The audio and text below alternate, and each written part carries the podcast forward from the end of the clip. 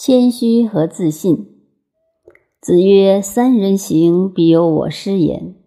择其善者而从之，其不善者而改之。”前面我们批驳了古人对《学而》篇中“无有不如己者”的错误解释，到这里看得更清楚了。孔子说：“三个人走在一起，其中一定有可以做我老师的。”其实孔子这句话还是打了折扣，应该说个个都是自己的老师。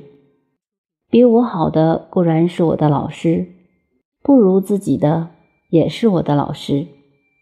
因为看到他笨他坏，自己就会反省，不要这样笨，不要这样坏。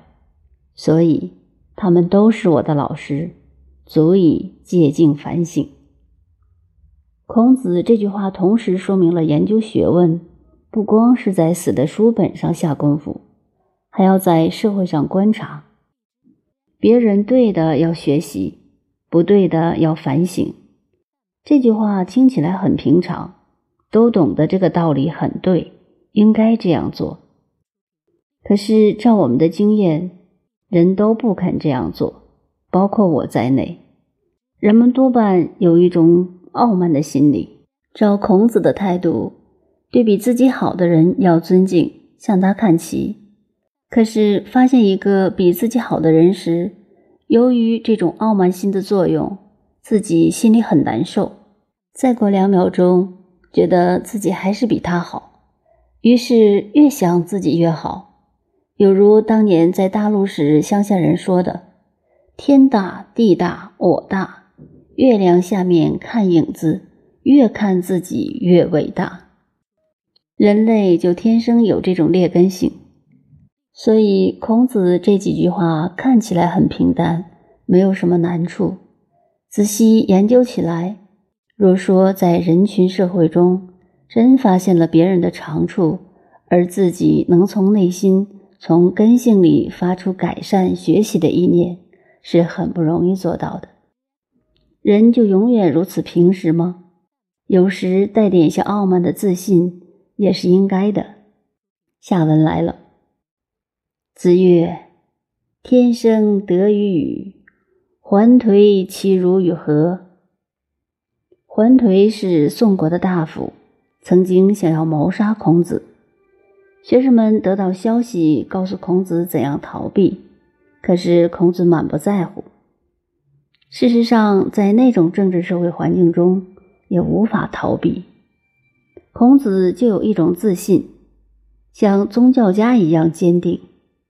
他对学生们说：“上天生下了我，把历史文化的责任放在我身上，环腿怎敢，又怎能伤害于我？”结果当然证明了环腿无法把孔子怎样。这是不是傲慢？不是的，是自信。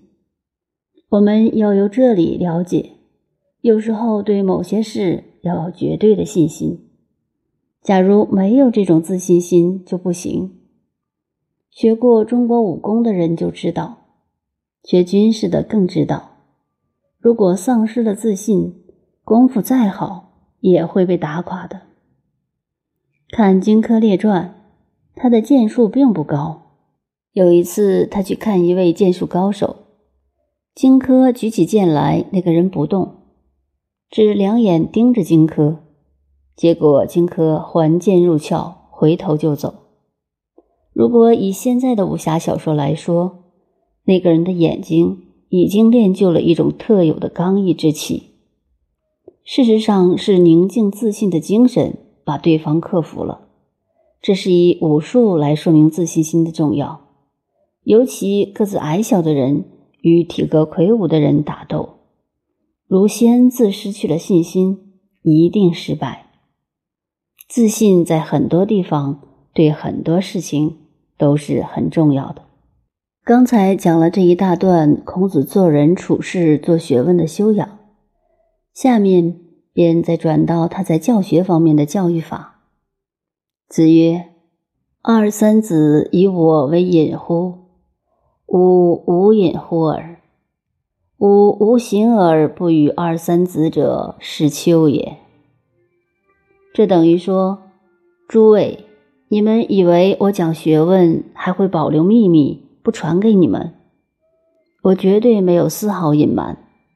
所谓知无不言，言无不尽。你们做学问为什么都不懂呢？做学问容易犯一个毛病，都怕老师会留一手。尤其中国古代学武功的人，老师很可能会留一手，留一手以防徒弟打老师。可是这一留，留到最后就都没了。孔子说：“我并没有保留，我的学问很简单，本身就是教材，表现在平时做人处事言行间。学问就在这里面，告诉了你们。”千万不要只在书本上念死书。换句话说，这一节书显示了孔子的教育法是在日常生活行为上处处表达无疑。不要有神秘感，不要有好奇心，他随时随地都在教学。学问就从生活经验得来。书本上是求知识，求前人的经验和前人的见解与心得。但是要把这些知识、见解与心得用到自己身上，就要加以体验了。所以他说：“吾无形而不与二三子者，没有哪一次、哪一个地方不表现学问的道理。你们要在这方面去了解、去学习。”